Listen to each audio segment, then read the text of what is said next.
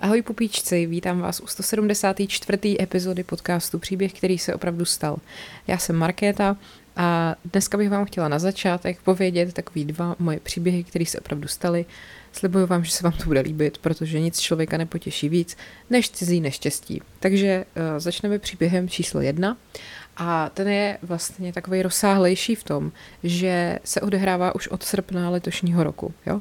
Já jsem nakonec srpna měla uh, koupený letenky do Budapeště s kamarádkou Lucí a bylo to asi tak dva dny potom, co jsme se měli s mým klukem vrátit z Francie, kde jsme byli asi na čtrnáct dní skoro. No a blbý na tom všem je, že z té Francie jsme se vrátili on nemocnej, vlastně tam promarodil skoro celou tu dovolenou a já jsem se celou dobu gratulovala, jak jsem hrozně odolná a jak mám silnou imunitu, že jsem to od něj nechytla. Uh, tak v den, kdy jsme přijeli, jsem dostala horečku a do Budapešti jsem co nejela. Mimochodem, ta nemoc, kterou jsme měli, se jmenuje sedmá nemoc a je to dětská nemoc, která, když se dostane i na dospělého člověka, tak uh, to způsobí mnohem horší jako věci než tomu dítěti. Děti to často jako přejdou prostě třeba po jednodenní horečce a nic jim není, mají pár pupínků. No dospělí ty můžou mít i jako mnohem horší průběh a pak i třeba následky v podobě toho, že vám slezou nehty a podobně. Je to moc příjemný. Já jsem o tom už myslím jednou mluvila, protože jsem kvůli tomu nějak třeba nenahrávala epizodu nebo tak a měla jsem takový půvabnej přeřek, že to nejde jenom na děti, ale i na lidi. Pár z vás mi to pak jako napsalo, že se u toho dost pobavili. Samozřejmě jsem to tak nemyslela, že jo, to byl prostě přeřek freudovský, možná, dejme tomu. No nic, pokračujeme dál. Takže Budapešť se nekonala. Střih, koupili jsme si s tou samou Lucí letenky do Edinburgu. A všechno vypadalo velmi dobře. A den předtím, než jsme do toho Edinburgu odlítali, tak jsem nám chtěla čeknout letenky, že jo. Tak to zadávám prostě do toho systému, do té aplikace a furt to nějak nejde. Říkám, aha, tak znova číslo občanky, tohleto a pak najednou na to koukám a došlo mi to. Já jsem měla mít pas na to, abych mohla letět do Edinburgu, protože od loňského října už se do U K nesmí jezdit jenom s občankou. Já tam předtím po Brexitu už byla dvakrát s občankou, mě ani nenapadlo, že se to změnilo. No nic, takže co jsme dělali? Nejeli jsme do Edinburgu, protože sehnat pas za méně než dvacet čtyři hodin je v podstatě nemožný a i kdyby za dvacet čtyři hodin stojí to šest tisíc, což bylo víc než letenka a ubytování dohromady, takže prostě ne. A místo do Edinburgu jsme jeli do penzionu Kulna ve Slatiněnech, který vám mimochodem moc doporučuju. Kdybyste náhodou někdy chtěli takovej ten get out na víkend, tohle je tak krásný penzionek a tak krásný místo. Fakt jako super a navíc pan majitel je úplný božan prostě, hele, fakt to bylo vlastně úplně skvělá náhradní dovolená. Nicméně to už je jako druhý prokletí. To jsem ještě vám nezapočítala do tohoto, jak jsme předtím byli s holkama v Itálii a uletěl nám navazující let na Sardiny, to nevadí. No a teďko, jo, měli jsme s tou opět tou samou Lucí, která stále doufala, že se mnou jednou někam odletí, protože je velmi trpělivá a mám mě moc ráda. Uh, tak jsme s ní měli letět do Paříže. A světe div se, my jsme opravdu odletěli. Jako, já to vlastně do dneška nechápu, jak je to možný, ale nebyl tam žádný zádrhel, jo. A teď furt už, to bylo takový to, hele, už jsme na letišti, už jsme odbavený, tak už se prostě nemůže nic stát. Ne, ještě nic neříkej, dokud tam fakt nedoletíme. Doletěli jsme tam a opět. Počkáme si, až prostě se ubytujeme a už opravdu jako to bude všechno vyřízený. Furt dobrý, furt žádnej zádrhel, hele, a bylo to super, měli jsme tam prostě krásný jako tři dny, i když pršelo. Nakoupili jsme spoustu jako věcí, takový ty super sekáče, který tam jsou a to. No a večer před odletem jsme byli právě v jednom tom sekáče, já jsem si tam prohlížela věci, že jo. A najednou koukám, že nemám mobil, protože mi ho někdo co? Někdo mi ho ukradl. A to znamenalo poslední večer v Paříži trávit tím, že zařizuju věci okolo ztraceného mobilu. Takže, vážení přátelé, to je příběh, který se opravdu stal. Ani ta posraná cesta do Paříže nemohla být prostě bez nějakého zádrhelu a bez nějaký komplikace. No a druhý příběh, který se opravdu stal, se odehrál dneska. Já jsem si koupila auto, respektive jakože ne nový, ale jako už od někoho jako starší. A vlastně jsme se teda domluvili a dneska jsme se měli sejít na registru řidičů, tam to všechno přepsat, že jo, já bych tomu člověku zaplatila a prostě mám auto, čau. Opět, všechno to probíhalo skvěle, sešli jsme se tam, všechno se to zapsalo, prostě já jsem dostala svůj malý techničák novej, auto je moje, teď jenom převést ty peníze. Bum, nejde to. Přičemž všechny limity v aplikaci mám správně, mám peníze na účtu, prostě všechno jako má, je tak, jak má být a přesto to nejde. Aplikace mi furt vyhazuje chybu. Nevadí, pán říká, v pohodě, tak prostě dojedeme do banky, vyřídíme to v bance nebo prostě u bankomatu, že jo.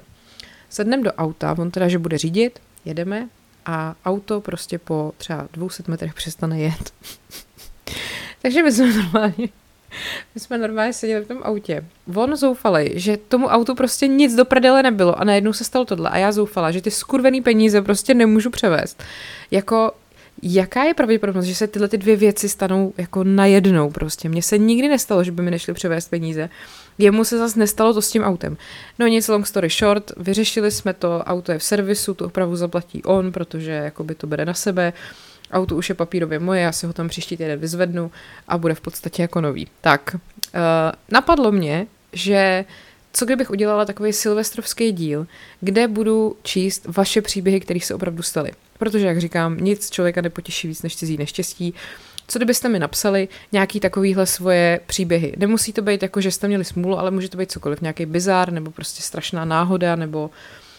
já nevím, potkali jste lásku a letěli jste za ní na druhý konec světa a vyšlo vám to, teď máte deset dětí. Jo, prostě cokoliv, co naplňuje ten titul toho podcastu, že bych udělala takovej speciální díl.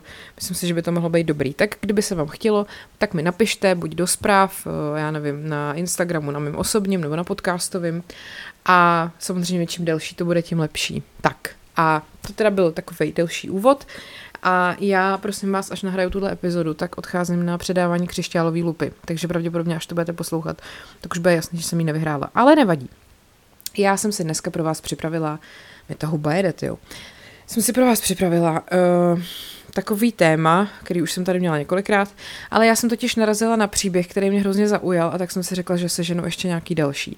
Ten příběh uh, na mě vyskočil na TikToku, protože na TikToku existuje spousta takových těch účtů, co se zabývají různýma záhadama a mají toho moc hezky zpracovaný. A tohle je zmizení Larse Mittenka. Jo, a když jsem si o tom přečetla, tak jsem si řekla, že ještě najdu nějaký další zmizení. Prostě zmizení člověka, jakože z povrchu zemského, takovým způsobem, že nikdo neví, co se s ním stalo. A jsou to jakoby nový případy, nebo není to prostě z roku osmnáct set. Jedno je teda Lars Mittenk, jedno je kluk, jehož jméno si teď nemůžu za boha vybavit, myslím, že se jmenoval Gosch příjmením, takže jdeme na to. Téma dnešní epizody zní pří, příběhy. Lidí, který prostě zmizeli z povrchu zemského.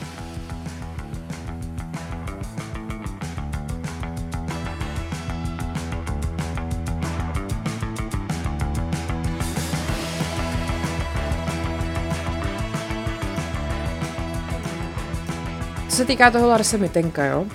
osmého července dva tisíce čtrnáct prostě zmizel. Bylo mu dvacet osm. Zmizel na poli poblíž letiště Varna v Bulharsku.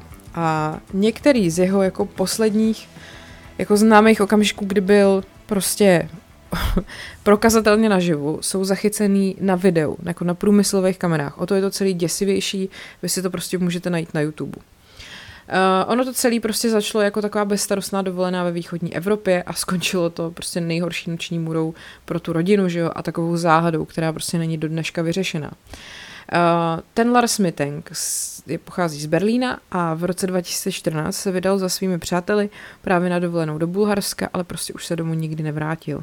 A o několik let později se mu potom začalo přezdívat nejznámější pohřešovaný člověk na YouTube, protože se právě na internetu rozšířilo video z letištní bezpečnostní kontroly, na kterém byl naposledy spatřený. Nikdy nebyl nalezený, přestože právě to video, na kterém je, si vlastně prohlídly miliony lidí. On chvíli před nástupem do letadla totiž, který ho měl odvést zpátky domů do Berlína, prostě utek z toho rušného letiště v té Varně. A on vlastně několik dní předtím utrpěl zranění hlavy při rvačce a možná, že to má nějakou souvislost. On zmizel v lese v okolí letiště a už ho prostě nikdo nikdy nespatřil. Uh, tím pádem, to znamená, že Lars Mittenk už je pohřešovaný nějakých osm let, víc než osm let, a navzdory několika různým přesvědčivým stopám i prosbám jeho matky o jakýkoliv informace se zdá, že prostě ten případ není o nic blíž svýmu vyřešení než v den, kdy ten Lars Mittenk zmizel. Tak pojďme se teda podívat, co se stalo. Lars Joachim Mittenk se narodil devátého února devatenáct set osmdesát šest v Berlíně teda a když mu bylo těch dvacet osm, tak se s partou kamarádů ze školy vydal na výlet do bulharské Varny. Ubytovali se v, leti, v letovisku Zlaté písky na pobřeží Černého moře. V jednu chvíli se během výletu Lars Mittenk zapletl do barové hádky se čtyřma chlápkama o to, který fotbalový klub je lepší, jestli S V Werder Brémy nebo Bayern Mnichov. A Mittenk byl příznivce Werderu, zatímco ty ostatní čtyři fandili Bayernu. On potom opustil bar dřív než jeho kamarádi a oni ho pak prej údajně viděli až druhý den ráno. Když on se teda ten druhý den ráno konečně objevil, tak informoval svý přátelé, že, byl, že ho někdo zmlátil. Uh, ty jeho kamarádi měli jako různý výpovědi a lišili se v detailech. Bez ohledu na to, on teda z tohohletoho incidentu vyváznul s poraněnou čelistí a měl taky protržený ušní bubínek. Tak potom navštívil nějakého místního lékaře, který mu předepsal pět set miligramů antibiotika kefprozil, aby teda zabránil nějaký infekci po tom zranění. A potom vlastně mu taky řekl, aby tam jako zůstal ještě na chvíli a ty jeho kamarádi jakože šli domů. No a ty Mittenkovi kamarádi mu nabízeli, že teda ten návrat můžou odložit, dokud on se prostě nedá dokupy, ale on prostě na ně nalíhal, ať to nedělají a naplánoval si let na pozdějc. A pak se ubytoval v hotelu poblíž letiště, kde začal vykazovat podivný a velmi nevyzpytatelný chování. Du, du, du, du. Hotelové kamery zachytily Larse Mittenka na videu, jak se schovává ve výtahu a o půlnoci odchází z budovy, aby se potom o několik hodin později zase vrátil. Volal svojí matce a šeptal jí, že se ho lidi snaží okrást nebo zabít. Psal jí taky textovky, v nichž se ptal na nějaké svoje léky a na to, jestli by mu mohla zablokovat kreditní karty. Kreditní kartu? Tu mám. osmého července dva tisíce čtrnáct potom teda ten Mittenk se vydal na to letiště varnský. Setkal se uh, ještě s letištním lékařem, který měl zkontrolovat to jeho zranění a lékař tomu Mittenkovi řekl, že může letět, ale ten Mittenk prostě nebyl úplně v pohodě, očividně. Mimochodem ono, když asi vám někdo prorazí ušní bubínek, tak uh, si dovedu představit, že let není úplně to nejlepší, co můžete udělat, že jo? No i lidi se zdravýma ušníma bubínkama tam trpí při té změně toho tlaku. A tak, uh, podle toho doktora ten Mittenk vypadal nervózně a právě, že ho hodně vyslýchal ohledně těch léků, který mu ten doktor, nebo který jako užívá. Když potom zpětně probíhala rekonstrukce tohohle toho všeho, tak během toho, že kdy ten Mittenk byl u toho doktora, prej do té ordinace vstoupil nějaký stavební dělník. A ten dělník toho Mittenka zaslechnul, jak říká, nechci tady umřít, musím odsud vypadnout. A pak, že se zvednul k odchodu. A pak prej upustil svoje věci na podlahu a vyběhnul na chodbu. Před letištěm přelezl plot a jakmile se ocitl na druhé straně toho plotu, tak zmizel v nedalekém lese a už ho prostě nikdy nikdo neviděl. A tady tohleto, ten moment, kdy on běží na tom letišti, je právě zaznamenaný na těch průmyslových kamerách. A je to prostě, když víte jako ten kontext, tak je to prostě strašně děsivý. Podle doktora Todda Grandeho, certifikovaného poradce pro duševní zdraví, který se zmizením toho Larse Mittenka zabýval i na svém kanálu na YouTube, neměl Mittenk právě v minulosti žádný duševní onemocnění. Nemá prostě žádnou historii nějaký, já nevím, nějakých epizod, nějaký jako schizofrenie, čehokoliv. Oblíbená teorie je, že on hledal jakoukoliv záminku, aby mohl vlastně utéct a začít nový život. Ten Grant však pohybuje, pohybuje, pochybuje o tom, že by to takhle bylo, protože ten Mittenk měl se svýma blízkýma jako dobrý vztahy. Vlastně i ty přátelé mu nabízeli, že, že si přeloží ten let, aby nemusel letět sám. A navíc po celou dobu, co byl na té dovolený, tak psal svojí matce, prostě nic neukazuje, že by měl s kýmkoliv jako problém nebo tak. A navíc je prostě divný, že při tomhletom útěku si sebou vůbec nic nevzal. On nechal na letišti pas, telefon i peněženku. Podle další teorie byl zapletený do nějakého druhu trestné činnosti, o který teda nevěděli ani ty jeho blízký, ani úřady, třeba prostě do nějakého obchodu s drogama. Ta teorie by jako vysvětlovala, proč teda ho nikdy nenašli, ale prostě není moc, nebo je málo důkazů, který by to nějak potvrzovaly. Navíc prostě, když teda se zapletete do něčeho takového, tak rozhodně nechcete existovat bez jako, já nevím, peněz, prostě to je divný. Jakože chápu, že doklady asi úplně nepotřebujete, můžete mít nějaký falešný a tak, ale Nebo telefon, že jo, ten taky asi docela se hodí. Uh, další možnost je, že prostě ho někdo zabil. Že když, uh, on vlastně když zůstal v tom Bulharsku, tak tý svojí matce řekl, že ho někdo sleduje. A takový ty internetoví pátrači mají podezření, že ty muži, se kterýma se popral v baru, po něm pak jako furt dál šli. Že ho nějak jako pronásledovali a že to je třeba vysvětlení toho, proč byl tak jako paranoidní a proč utek. A taky by teda to vysvětlovalo to, proč se nikdy nenašlo jeho tělo. Ale jako, že by se našla nějaká záminka k tomu, proč by tomu tak bylo, proč by, proč by ho někdo chtěl jako pronásledovat a zabít, to taky je to takový slabý. No podle čtvrtý teorie mohl být teda v době svýho zmizení pod vlivem drog. Vůbec to, jak on se na ty léky opakovaně vyptával, tak je takový zvláštní a spousta lidí se domnívá, že ten kefprozil, to antibiotikum, který měl teda na, předepsaný na tu léčbu toho prasklého ušního bubínku, ještě třeba v kombinaci s další látkou, mohlo vést k tomu, že prodělal nějakou psychotickou epizodu.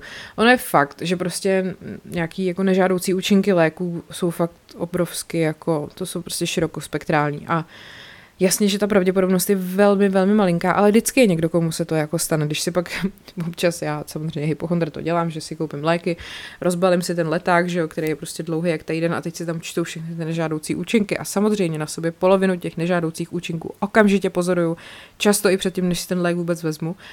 Uh, Prostě jako, jak je tam napsaný, že se to děje jednomu člověku z deseti tisíců, že já nevím, když si prostě dá tohle antibiotikum, tak mu vyrostou chlupy na jazyku, tak prostě ale někdo ten člověk být musí. A co když to zrovna byl Lars Mittenk?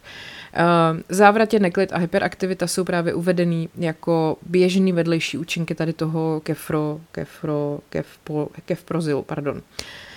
No, studie navíc naznačují, že akutní psychóza by mohla být potenciálním nežádoucím účinkem právě některých antibiotik, což by právě vysvětlovalo, že chování člověka, který v minulosti netrpěl žádnou duševní chorobou, se takhle najednou jako změnilo. Pokud mi ten trpěl psychózou, ten kefprozil, který užíval, ale nemusel být ta přímá příčina. Ten doktor Grant, ten, ten youtuber, ve svém videu vlastně uh, ještě taky má teorii o tom, že mohl prožít nějakou psychózu prvního zlomu nebo jakože nástup právě něčeho jako schizofrenie, že tohle byl jako začátek, protože je fakt, že tohle může člověka propuknout v podstatě jako bez varování kdykoliv během života a co když tohle zrovna byl ten začátek. To by jako podle toho Granda vysvětlovalo tu jeho paranoju, bludy a úzkost a taky by to vysvětlilo to jeho bizarní chování, který právě můžete sami vidět na tom videu na YouTube. Uh, a ten doktor Grant si myslí, že ta teorie té psychózy je vlastně ze všech nejpřes, jako nejpravděpodobnější, nejvíc jako nejpřesvědčivější, ale samozřejmě, že to furt nevysvětluje to, proč utek a to jeho tělo se nikdy nenašlo. Ta jeho matka samozřejmě stále pátrá po stopách zmizení svého syna. To musí být jako strašný. Navzdory mnohaletému vyšetřování německého spolkového kriminálního úřadu je ten Mittenk teda furt nezvěstný. Čas od času se objeví nějaký internetový troll uh, nebo nějaký prostě člověk, který uh, viděl to jeho video a pak tvrdí, že ho někde prostě potkal. Um, každý rok se třeba jenom v Německu pohřešuje deset tisíc lidí a přestože padesát procent všech případů se vyřeší do týdne, tak do roka už se najdou jenom méně než tři procenta. A Lars Mittenk už je teda pohřešovaný víc než osm let, tam ta pravděpodobnost už je opravdu mizivá. V roce dva tisíce šestnáct policie v brazilském Porto Velho vyzvedla muže bez dokladů a zřejmě i jakože bez paměti. A když se potom ten jeho snímek rozšířil po sítích, tak internetoví pátrači si všimli, že má podobný rysy jako Mittenk. Ale tenhle ten pán potom byl později identifikovaný jako Anton Pilipa z Toronta, který byl pohřešovaný pět let. V roce dva tisíce devatenáct řidič kamionu tvrdil, že Mittenka svezl z Drážďan, že toho stopaře nabral, když odjížděl do Brandenburgu a cestou, že si jako všimnul, že je velmi podobný Larsi Mittenkovi, ale opět ta stopa prostě nikam nevedla. Jeho matka se v průběhu let objevila jako v nesčetných televizních a rozhlasových pořadech, kde se teda zoufale snažila vyřešit tu záhadu toho zmizení jejího syna. Její prosby o nalezení syna byly různě vysílané na německých i bulharských televizních kanálech, ale prostě nikdy to nepřineslo žádný výsledek. A stále jako pokračuje ta maminka ve zveřejňování vzkazů na sociálních sítích. Myslím, že na Facebooku je skupina, která má přes čtyřicet tisíc členů a jmenuje se Najděte Larse Mittenka. Pravidelně furt zveřejňuje příspěvky a rozesílá letáky na místech po celé Evropě. A to všechno kvůli tomu, aby se teda tady ten v úzovkách nejslavnější pohřešovaný turista na světě našel. No ale bohužel pořád nic, tak to byl první příběh, který se opravdu stál. Kdybyste náhodou potkali Larse Mittenka, tak to dejte někomu vědět, už ho docela dlouho schánějí. No, tak a jdem se podívat na druhý zmizení. Druhý příběh, který se opravdu stal, je o zmizení Johnnyho Gosche, který zmizel při roznášení novin ve své čtvrti West Des Moines, když mu bylo dvanáct let, ale jeho matka tvrdí, že ji potom dokonce v roce devatenáct set devadesát sedm pozdě v noci navštívil, aby jí řekl, že se stal obětí pedofilního gangu. No, to se teda stalo o nějakých patnáct let později podle ní, jo, že teda ji takhle navštívil. Tak, pátého září devatenáct set osmdesát dva se dvanáctiletý Johnny Gosch probudil brzy ráno, aby ve svý čtvrti právě ve státě Iowa roznášel noviny. Kolegové, který roznášeli taky noviny, ho viděli kolem šesté hodiny raní, právě měl vozík plný zásilek a bylo to nedaleko jeho domu, ale potom už se prostě domů nikdy nevrátil. Já myslím, že jste to viděli všichni v nějakém filmu, takový to, jak ty poslíčci s těma novinama jezdí třeba na tom kole a ty noviny jsou tak jako zabalený buď v igelitu nebo omotaný něčím a když s tím jako hodíte, tak ono podle mě to má docela sílu, že oni takhle jedou a jenom to prostě házejí uh, někam k těm domovním dveřím, že jo. Tak myslím, takhle si to představuju, že Johnny Gosch prostě roznášel noviny. Um, jedinou stopou po něm právě byl jako jeho takovej, jeho takový malý červený vozítko, ve kterém to, ve kterém vlastně ty noviny roznášel. Několik svědků vypovědělo, že ho viděli, jak uh, nějakému cizímu chlápkovi v modrém autě radí, uh, kudy jet, jakože se ho vyptával na cestu, ale policie se nejdřív samozřejmě domnívala, že ten kluk prostě utek a to bohužel ale tomu jeho zřejmě únosci dalo dost času na to, aby utekl i s ním, že jo. Když se po Johnnymu Goschovi začalo vážně pátrat, tak neexistovaly opravdu žádný skutečný stopy, které by se vlastně daly sledovat. Když potom až o dva roky později zmizel za velmi až děsivě podobných okolností další kluk, tak dostal jeden z obyvatel té čtvrti skvělý nápad vytisknout fotografie obou těch kluků na krabice od mlíka z místní mlíkárny. A to brzy potom podnítilo kampaň, v jejímž rámci se vlastně informace o pohřešovaných dětech objevují na krabicích od mlíka po celé zemi. To asi taky už jste někdy viděli, jak to v těch amerických filmech bývá. Za těch čtyřicet let od toho, kdy ten Gosch zmizel, vlastně teď je to přesně čtyřicet let, nahlásila spousta lidí po celých Spojených státech, že ho viděli. Dokonce jeho vlastní máma tvrdí právě, že jedné noci v březnu devatenáct set devadesát sedm navštívil a bídal vědět, že je naživu. Ale navzdory prostě těmhle tvrzením je teda do dneška Johnny Gosch prostě nezvěstný. On teda se pátého září devatenáct set osmdesát dva probudil ještě před východem slunce a odešel ze svýho domu se svou jezevčicí Gretchen, aby roznášel noviny v západním Des Moines ve státě Iowa. Podle Iowa takových těch odložených případů s tím normálně dřív jako jezdil, obvykle s ním jezdil jeho otec, ale zrovna toho osudného rána se John David Gosch rozhodl, že zůstane doma. Kolem sedm čtyřicet pět ráno do, k ním domů zavolal nespokojený soused a ptal se, jak to, že mu Johnny ten den ještě nedoručil noviny. Což bylo divný, protože v tuhle dobu už by ten Johnny měl mít tu svoji trasu dávno hotovou. Ten pes, ta Gretchen, se vrátila domů, ale ten Johnny ne. Tak samozřejmě jeho otec on, po něm začal okamžitě pátrat v okolí, a podle jednoho serveru potom k tomu řekl, šli jsme hledat a našli jsme jen jeho malý červený vůz.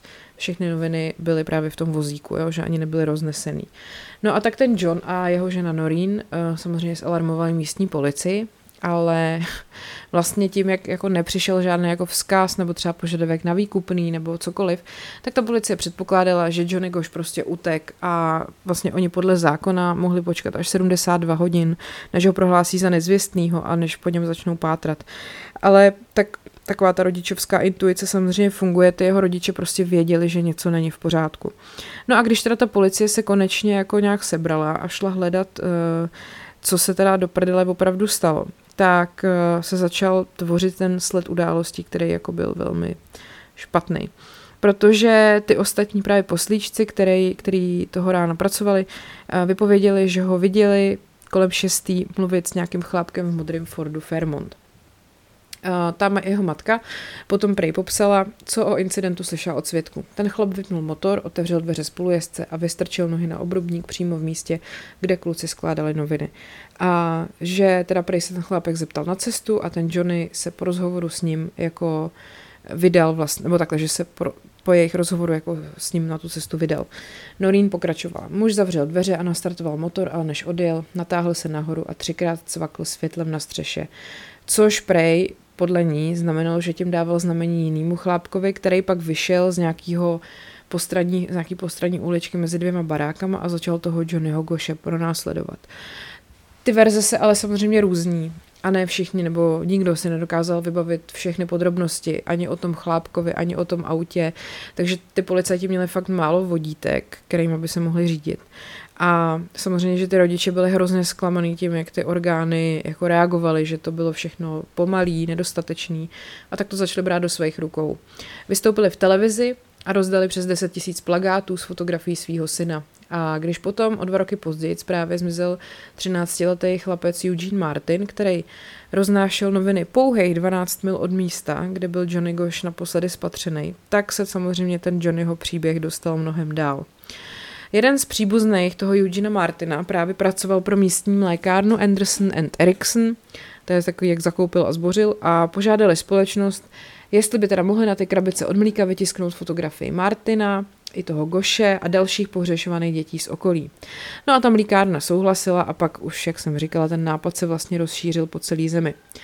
To masivní úsilí těch jeho rodičů o to, aby se ten Johnny nalez, vlastně zajistilo, že se ta zpráva o jeho únosu rozšířila široko daleko a zanedlouho pak lidi různě volali na policii, aby nahlásili, že toho kluka někde viděli. Mě tady do toho mňouká pan Kočička. Třeba v roce devatenáct osmdesát tři nějaká paní Stalsi v Oklahomě uvedla, že k ní Gosch přiběhnul někde venku na ulici a řekl, prosím paní, pomozte mi, jmenuji se John David Gosch. Ale že než stačila zareagovat, tak nějaký dva chlapci ho odtáhli pryč. O dva roky později, v červenci devatenáct osmdesát pět, dostala žena v Sioux City v Iově při placení v obchodě s potravinama spolu s drobnejma i dolarovou bankovku. A na bankovce byl napsaný krátký vzkaz, který zněl jsem naživu. A pod ní byl načmáraný podpis Johnnyho Gosche a tři různí analytici rukopisu potvrdili, že to je pravý. Ale nebyly to jenom jako cizí lidi právě, kteří tvrdili, že toho Johnnyho viděli. Právě i ta jeho matka tvrdila, že se u ní objevil jednou v noci patnáct let poté, co zmizel. V březnu devadesát sedm se Noreen Goschová probudila a když ji v půl třetí ráno někdo zaklepal na dveře, otevřela. Uviděla stát uh, cizího chlápka s tehdy už dvacetisedmiletým Johnnym. Noreen tvrdí, že její syn si rozepnul košili a vlastně ukázal jí jako unikátní mateřský znamínko, který prostě podle toho ho poznala a pak, že, že šel dovnitř a víc než hodinu si s ní povídal. Uh, později teda řekla novinám, byl s jiným mužem, ale nemám tušení, kdo to byl. Johnny se na toho druhého díval, jestli souhlasí s tím, že může mluvit. Neřekl, kde bydlí nebo kam jde. Uh, podle Noreen jí teda ten Johnny řekl, aby jako neinformovala policii, protože by to oba ohrozilo na životě. A tvrdil jí, že byl unesený a prodaný do nějaký sítě obchodování s dětma a uh, že vlastně to i potvrzoval nějaký podivný balíček, který se o téměř deset let později objevil před jejíma dveřma. Um, ačkoliv teda policie i ten manžel tý Noreen, který se s ní teda rozvedl v roce devadesát tři, jakoby o tom pochybujou, tak ten soubor fotografií, který potom někdo poslal v roce dva tisíce šest, uh, ji opět jako přesvědčili, že si to prostě nevymyslela, nebo že to je pravda. No, to se stalo totiž právě dvacet čtyři let po Johnnyho zmizení. Ona našla na prahu svých dveří obálku, ve které byly tři fotky několika svázaných kluků a jeden z nich vypadal přesně jako Johnny Gosch. Uh, ty policajti z toho samozřejmě byli pav a pátrali po zdroji fotografií, ale nakonec zjistili, že se nejedná o Johnnyho Gosche, že to jsou nějaké fotky, které už dřív byly vyšetřované na Floridě a že, že pocházejí od skupiny kamarádů, který si vlastně spíš z tý Noreen jako vystřelili, ale ona tomu samozřejmě věřit nechce.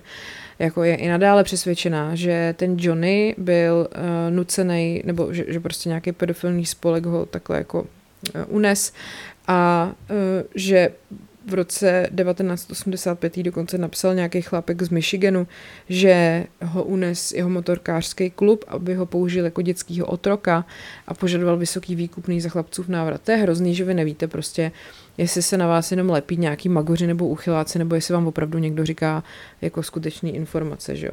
Pak je tady taky uh, třeba v roce osmdesát devět muž jménem Paul Bonacci, který byl ve vězení za sexuální napadení dítě, dítěte, svěřil svýmu advokátovi, že byl taky unesený do nějakého takového klubu a byl dokonce nucený unést toho Johnnyho Gosche, aby ho potom donutil k sexuálním službám. Ta Noreen dokonce s tím Bonačím mluvila a tvrdila, že on ví věci, který mohl vědět jenom z rozhovoru s jejím synem. Ale F B I opět prohlásila, že ten příběh není věrohodný. Ačkoliv Noreen Goschová byla po zmizení svého syna často, jako, že na ní tak jako mávali rukou, jasně truchlící matka, tudíž jako občas má úplně až jako obskurní nějaký závěry a historky, tak její odhodlání minimálně pomohlo zajistit to, aby se vlastně ty případy těch pohřešovaných dětí řešily jako s mnohem větší naléhavostí, než se do té doby řešily. V roce devatenáct osmdesát čtyři byl potom v Iově přijatý zákon Johnnyho Gosche, který právě policii ukládal povinnost vyšetřovat případy pohřešovaných dětí okamžitě a nečekat sedmdesát dva hodin. Takže přestože se Johnny Gosch nikdy nenašel, tak vlastně tenhle ten jeho odkaz jako, jako prvního dítěte na krabici od mlíka a ten podnět k přijetí důležitého zákona možná aspoň zachránil před tím samým osudem nespočet dalších dětí. A to je, vážení přátelé, bohužel druhý příběh, který se opravdu stal. Takže já vám děkuji za pozornost, to je pro dnešek všechno. Já se jdu malovat, abych na té lupě vypadala aspoň hezky, když už nic nevyhraju, že jo? A mějte se hezky. Ještě tenhle týden bude jedna epizoda pro vás, bude to rozhovor, tentokrát ne s prezidentským kandidátem, já vás nechám trošku v napětí, bude to, nebo je to hodně zajímavý, už tam natočený, je to hodně zajímavý, fakt se můžete těšit, jo? Tak jo, mějte se hezky, ať je váš život příběh, který se opravdu stal.